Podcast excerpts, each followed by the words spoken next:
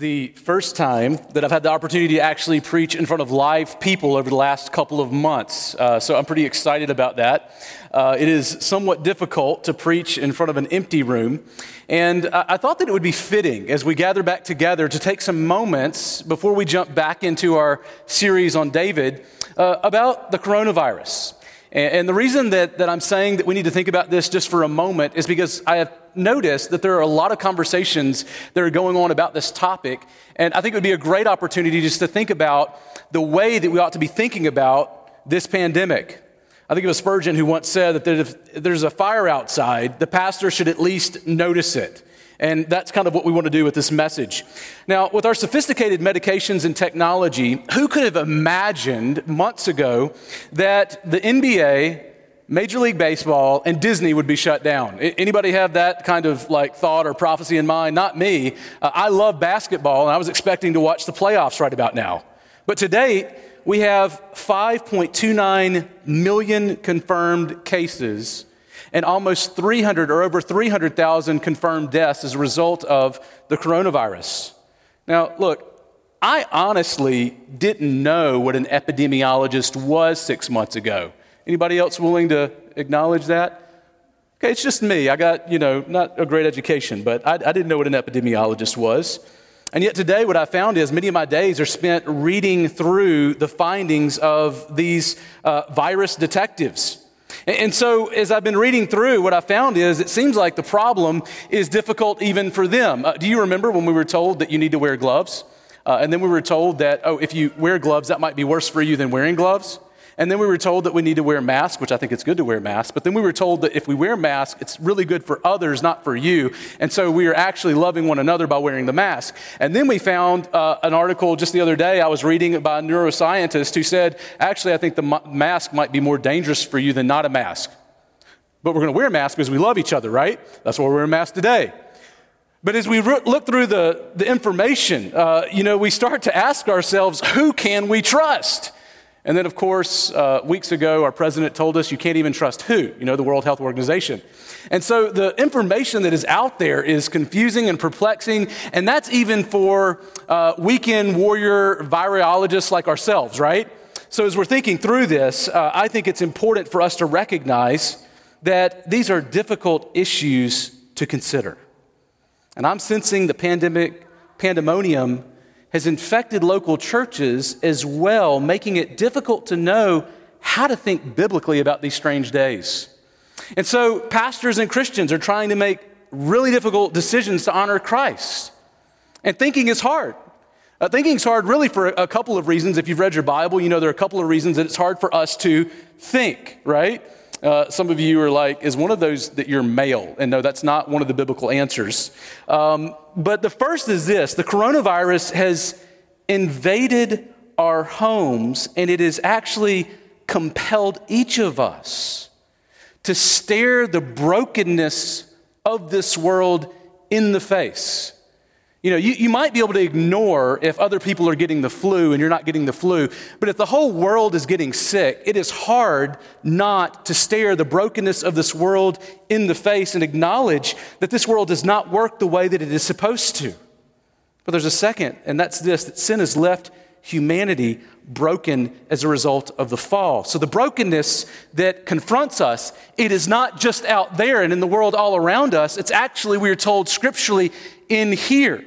Uh, we are told that when Adam fell and he committed the first sin, that everyone that came after him was fallen in their mind, in their wills, and in their emotions. So when you think about this, uh, theologians of the past have talked about the noetic effects of sin. And what they meant by that, it's not that it comes from Noah, uh, but it's from the Greek word nous for mind. And they said there are mental effects of sin. We don't think the way that we would have in the Garden of Eden. And so our thinking is hard and the problems are hard. And, and, I don't know about you, but man, it gets hard when there are complex situations and I feel like I don't quite have the kind of IQ power that I want to deal with it, right? And that is the world that we live in. And it's only exacerbated by the fact that we have this huge pandemic that is affecting us. And this morning, we know that when Jesus commands us to love God with all our heart, soul, minds, that we ought to be filled, I think, in this moment with a sense of our neediness for and dependence on Christ's Spirit to help us navigate the coronavirus to the glory of Christ. So, those decisions are only going to get more complex as we begin to reopen the world before the sickness has declined or a vaccine has been created. And so, this morning, what I really want us to do is take five verses that have really shaped and guided the elders as we have been going through making decisions about to live life in light of this sickness. Uh, now, you might have your own verses. Uh, and I encourage you, if you're in a community group, uh, take those verses to your community group, talk about them, pray about them tonight. But these are five verses that we think you should at least have sort of in your tool chest as you're trying to make wise decisions. And, and the way we're going to do this is I'm really going to begin with a question for each of these, and then we're going to answer it with these verses. So here's the first question Where is God in this pandemic? Where is God in this pandemic?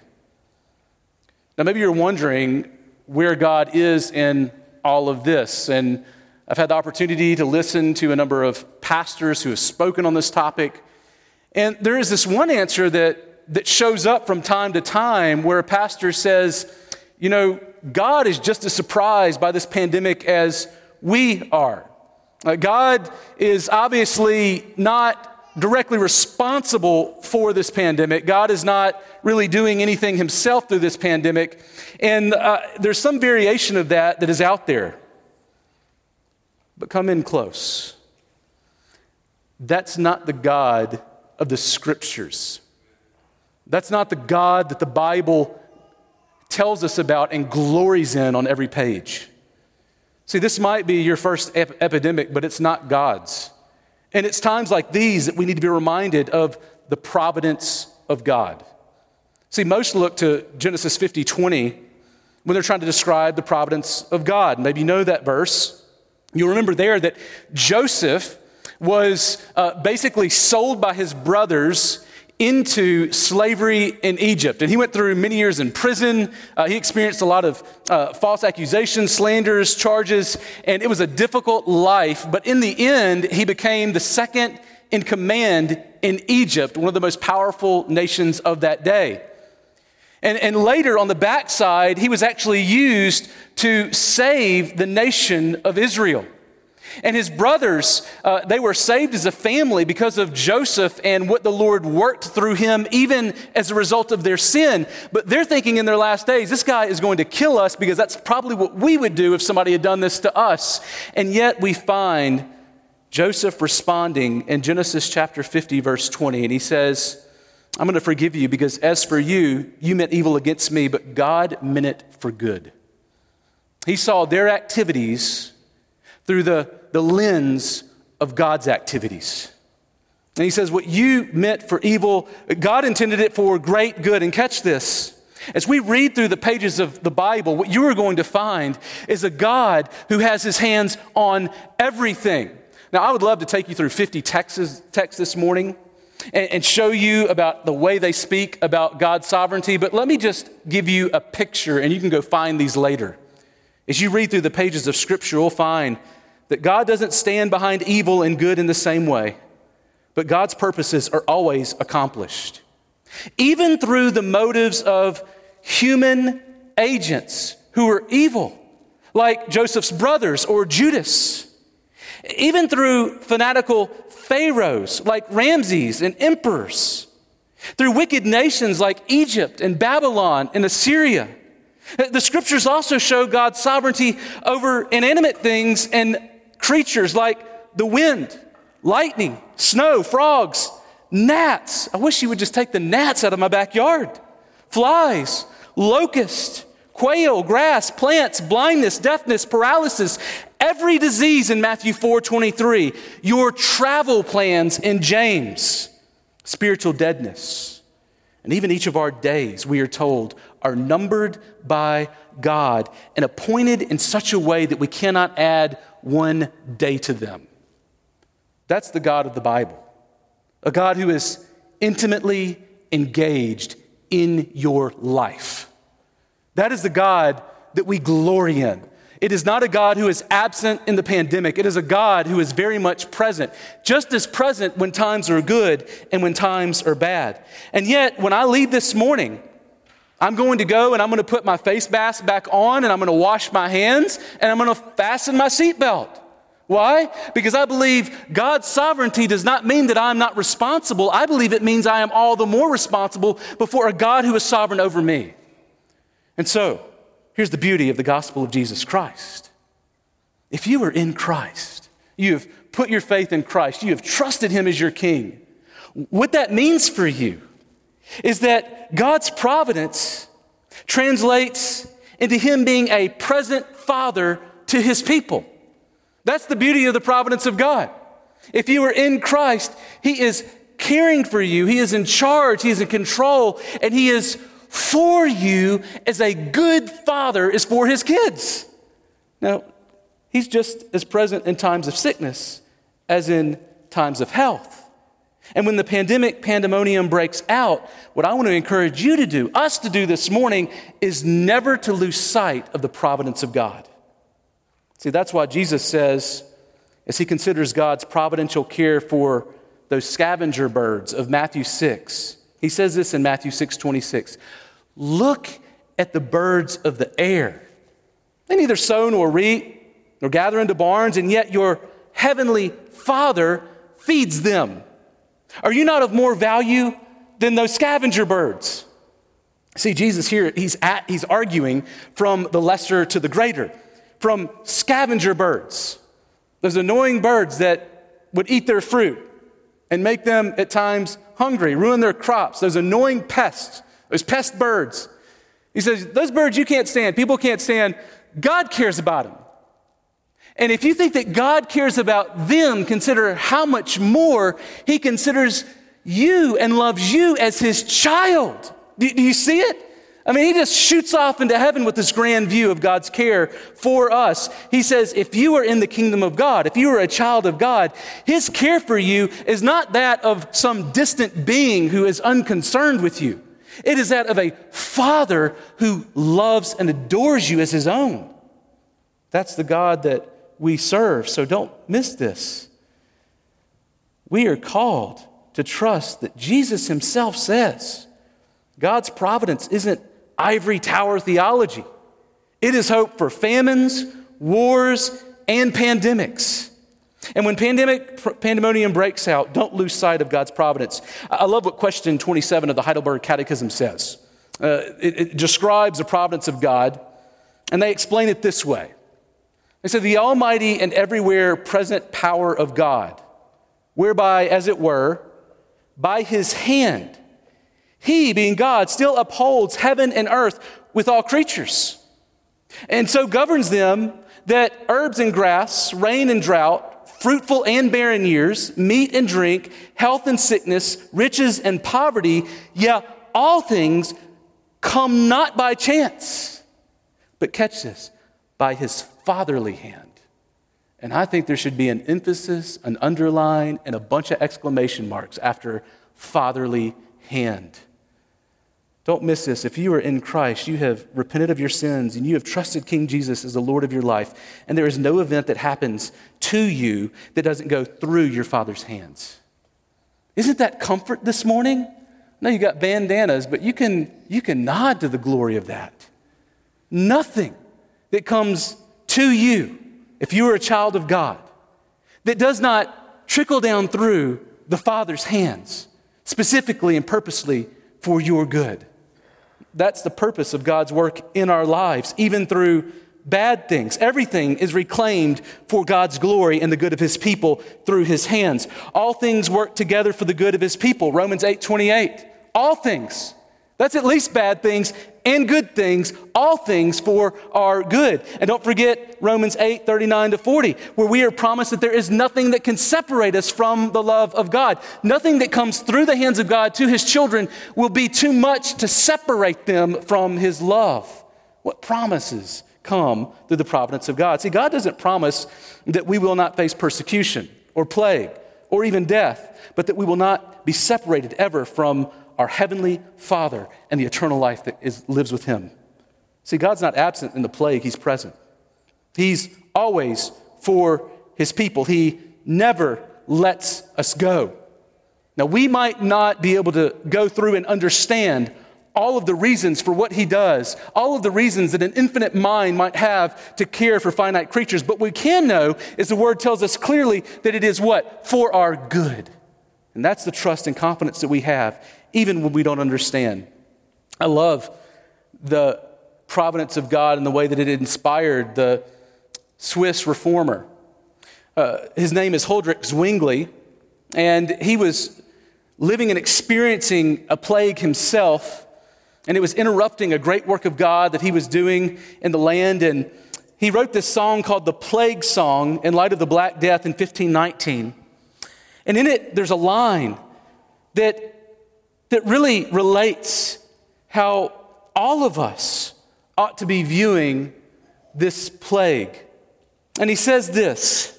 I love this. This is something that I hope that our hearts could sing as well. He said, Your vessel am I, singing to God. Your, your vessel am I. I'm your vessel. You know, you're the potter, I'm the clay, I'm your vessel. And then he goes on to say, To make or break altogether. You trust that when you are in the hands of God, whether he makes you or breaks you, it is all for your good and his glory that his purposes are always fulfilled. Let me ask you are you living as though God is for you and with you in this pandemic? And do you trust his hand to, to make or break you, knowing that nothing comes to the Christian that doesn't come through the hands of the Heavenly Father? See, Zwingli saw his, his finitude before an infinite God, and he trusted him as a benevolent father despite his circumstances. We need to never forget the providence of God. But here's another question Second, can government tell us not to meet or to meet? Can government do that? Now, just last week, uh, you probably noticed that the news was like super abuzz with the fact that the president, President Trump, had deemed churches as essential and encouraged all governors to do that. Some governors hadn't, many had. Uh, but in the wake of that, you notice that a lot of people got really excited. A lot of Christians got really excited. And if you're a Christian, hopefully, you already thought being a member of a local church was essential before President Trump told you that. I'm just hoping you, you felt that weight before your, your president told you that. Now, he also encouraged churches to start gathering. Some were happy that Trump said for us to meet. And some of the people that were happy that Trump told us to meet were the same ones who were unhappy that some state governments have prevented churches from meeting. Now, now what I mean is, is that, you know, there's a sense in which some were happy to have the endorsement of government, and that is a blessing that we have freedom to, to meet. But, but they were also happy or unhappy because the government said that we couldn't. But I think the point is, is that God calls us to look to Christ for whether or not we should meet. Sometimes it will be more or less costly. So, how should we think about the church and the state? Well, catch this. Uh, Romans 13 1 tells us, you can turn there in your copy of God's Word and keep your Bibles out because I'm, I'm going through a lot of text. but Romans 13 1, and really 1 to 7, but just looking at verse 1 for now, tells us that God's providence actually leads us to what should be a reflexive submission to government. Uh, Romans 13 says we should have a kind of reflexive submission to government. Here's what it says in Romans 13:1. He says this: Let every person be subject to the governing authorities. Listen close, for there is no authority except from God, and those that exist have been instituted by God. Now, here again, I think this is a picture of the providential care of God, even coming through sinful, fallen rulers. And all of us as humans are sinful and fallen apart from Christ. We need his help. But Paul tells Roman Christians to submit. Now, you might be thinking, like, man, uh, yeah, but Paul doesn't know the government that we have. You know, he doesn't know our president, he doesn't know our senators, this, this particular Republican, this mayor, this, this or that. You've got somebody in your mind and you're thinking he doesn't know the kind of government that we're under. And yet they were under in Rome a pagan government that from time to time sporadically killed and persecuted Christians.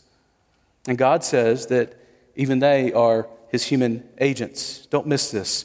It's not distinctively Christian to rebel against the government. That is, that is not distinctively Christian that we are rebelling against human governments, not according to Romans 13. See, here's three things I think that we need to keep in mind. Uh, first, Christians are primarily citizens of the kingdom of God where Jesus is king. So, so we, we recognize that. Jesus is king. We are part of his kingdom first and foremost. his law is a law of laws for us. And here his authority says that we should give ourselves towards submitting to government authorities. But second, following Jesus means reflexively obeying the government over us. Now, I say reflexively very intentionally. Because there may be times where the government tells us to commit sin, in which case we must peacefully refuse. Third, sometimes government officials will do injustice against citizens that we will not see justice for in this life. That's the truth of the scriptures. We are not promised that we will be allowed freely to meet. Chinese Christians are not promised they will be able to freely meet. In fact, they can't. That is not something that God or Jesus has promised them. Sometimes we will experience injustice in many forms in this life that we will not see the justice for until after that life. And, and you might say, well, what do you do? If God is sovereign and for us and doing good, uh, how do we live when we are seeing and experiencing even this kind of injustice? That's where Romans 12 9 comes in, which precedes Romans 13. Romans 12 9, you'll remember there that we find that God is our great avenger. He is the one who rights wrongs. He promises us that every injustice will be dealt with. So, obedience has cost Christians their lives in the past, but our blood does not have the last word. It's the blood of Jesus that has the last word. So, Trinity Bible Church, we took a, a break for about two months from meeting together. And we did this on the recommendation of Governor Doug Ducey and a number of other medical experts, the CDC, et cetera. But just to be clear, we did not stop meeting because the government ordered us to. That's not why we stopped meeting. Now, I'll tell you what I wrote to another sister in Christ who was asking that really good question Should we be meeting together? Are we not meeting because the government has told us not to? Have they overstepped their bounds? And one of my responses to her was the same thing that I'll tell you this morning, and the same thing that all of our elders affirmed. And that is this reality that if our president had told us to quit meeting while allowing schools, restaurants, and movie theaters to stay open, your elders would have happily gone to jail as vessels for God to make or break altogether. We would have happily done that.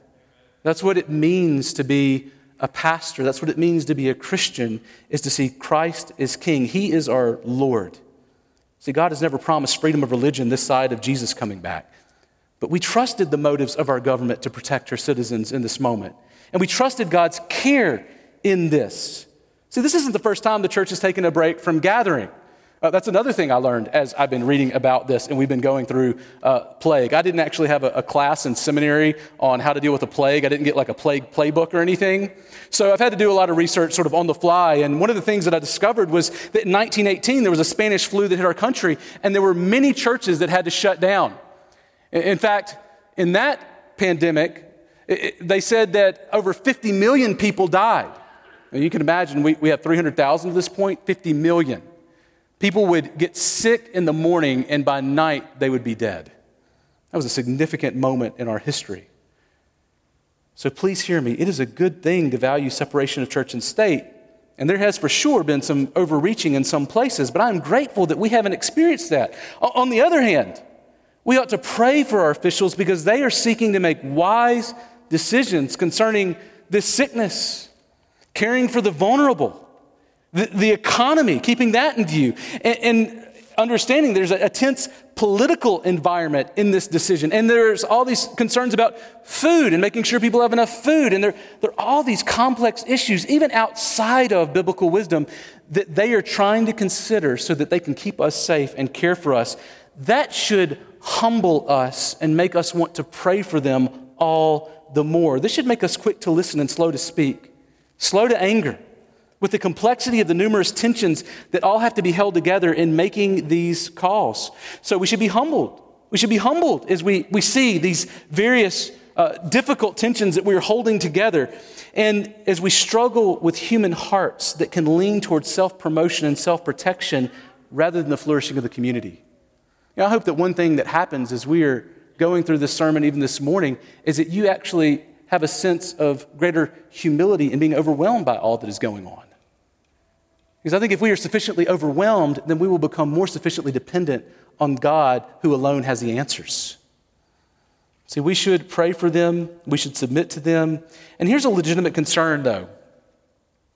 As we think about God's providence and God's government and how we make decisions, how do we submit to authorities in Romans 13:1 when they ask us to not meet, when Hebrews 10 24 to 25 says not to neglect meeting? How, how, do we, how do we balance those? Do you see it? Like it's wise not to meet for a season, and yet Romans 10, I mean, uh, Hebrews 10 says you need not to neglect the meeting together. Now, the question is is it disobedient for the church not to meet? So, brothers and sisters, please be reminded in this season that you are not only physically vulnerable, that's true, but you also are spiritually vulnerable when you don't meet together with other Christians.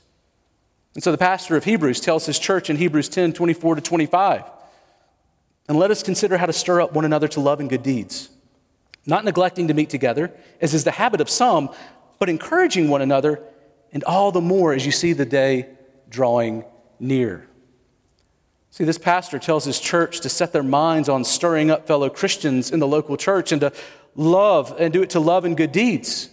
He's saying, be thoughtful, be creative in the way that you love others. Meditate on how you can encourage those around you. Put your mind to it. You know, Christianity is a thoughtful religion where we don't just put our hands and our strength to it, but we put our minds to it. And here we find in Hebrews 10 this word that is so important. It says that we are not to neglect meeting together. Uh, not neglecting to meet is really in the original language a stronger statement than the English communicates. And I think it's important to know what it says to understand how to obey it. It speaks of a wrongful abandonment. And it's the same word that is used to describe elsewhere Israel, who forsook God along with his covenant, his laws, and his commands. And this pastor in Hebrews says the new covenant community of the local church should not do that. They should not forsake God like Israel did because we have so much more in Christ. Uh, we should be even less willing to walk away. So Hebrews says, meet more, not less, with embodied people as things get worse and worse. Now, catch this. Technology has been a blessing over the last few months. Uh, it has been a constant frustration in my life, but I've learned new things. I set up my own Zoom call the other day. We've continued to have all kinds of services um, and, and ministries online. We've had services every week, like we are today. We've had weekly prayer meetings. We've launched community groups through Zoom and much more.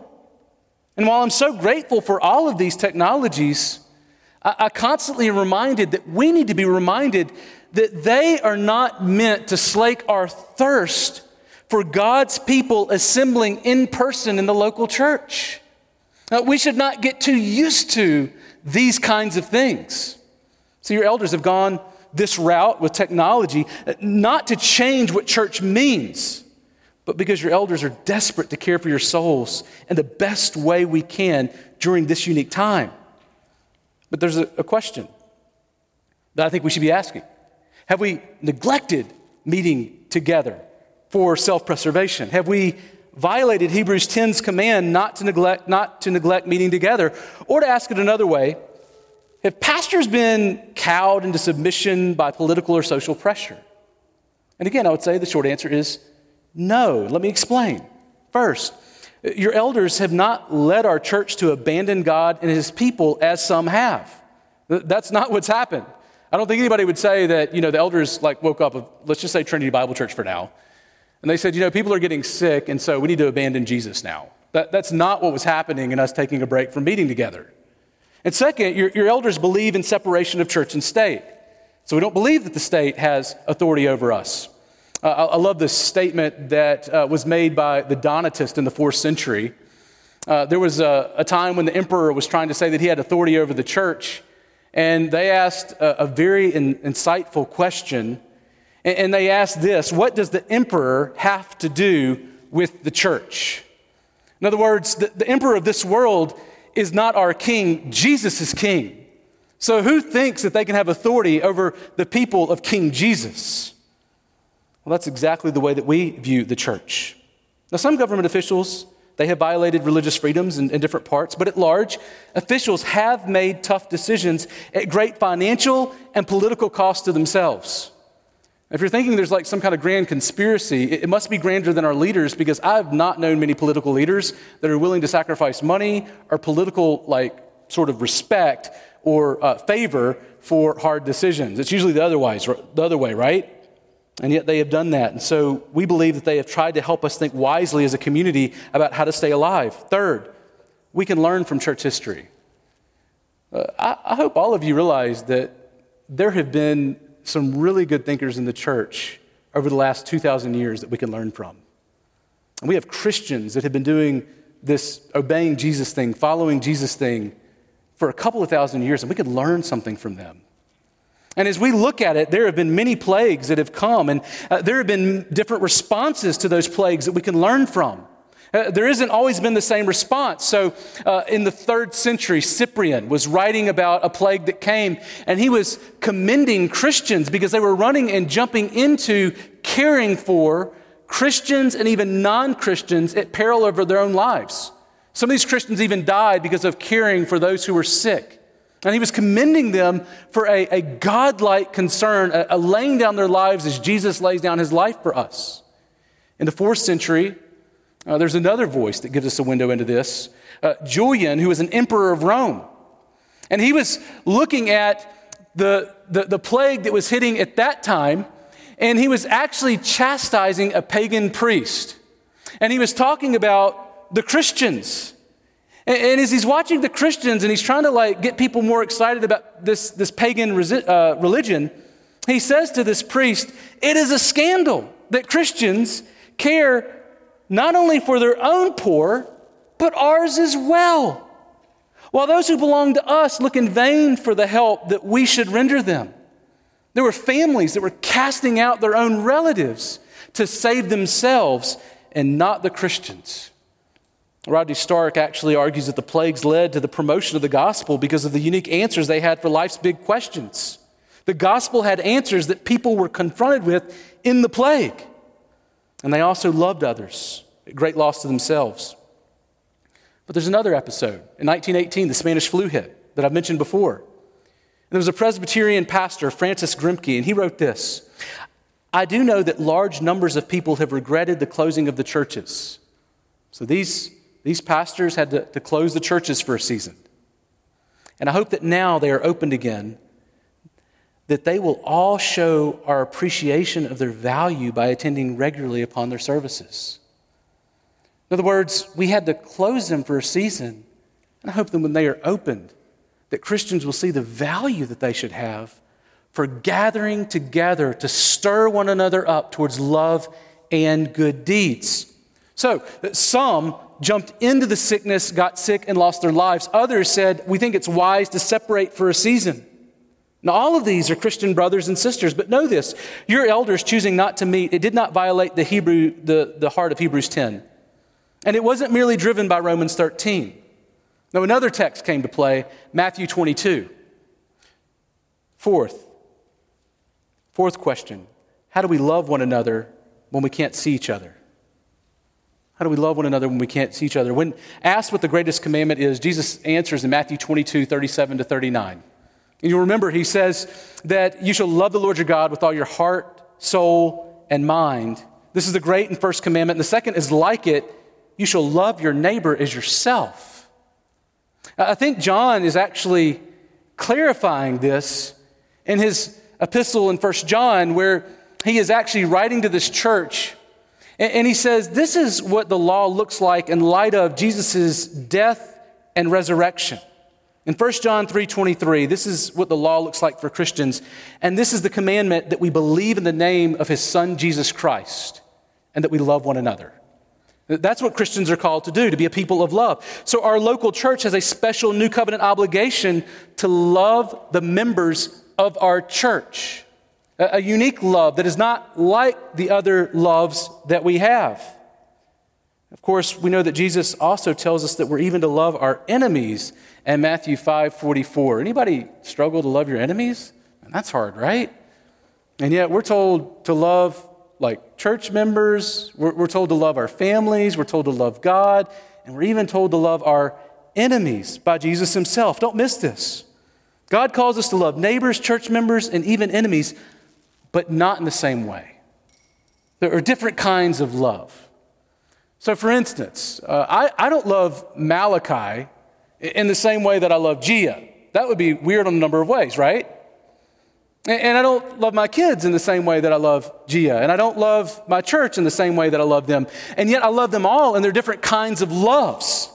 And God has created this world with beautiful complexity and different kinds of love and relationships that we are committed to. And it's always been loving to not come to church if you were throwing up. Right?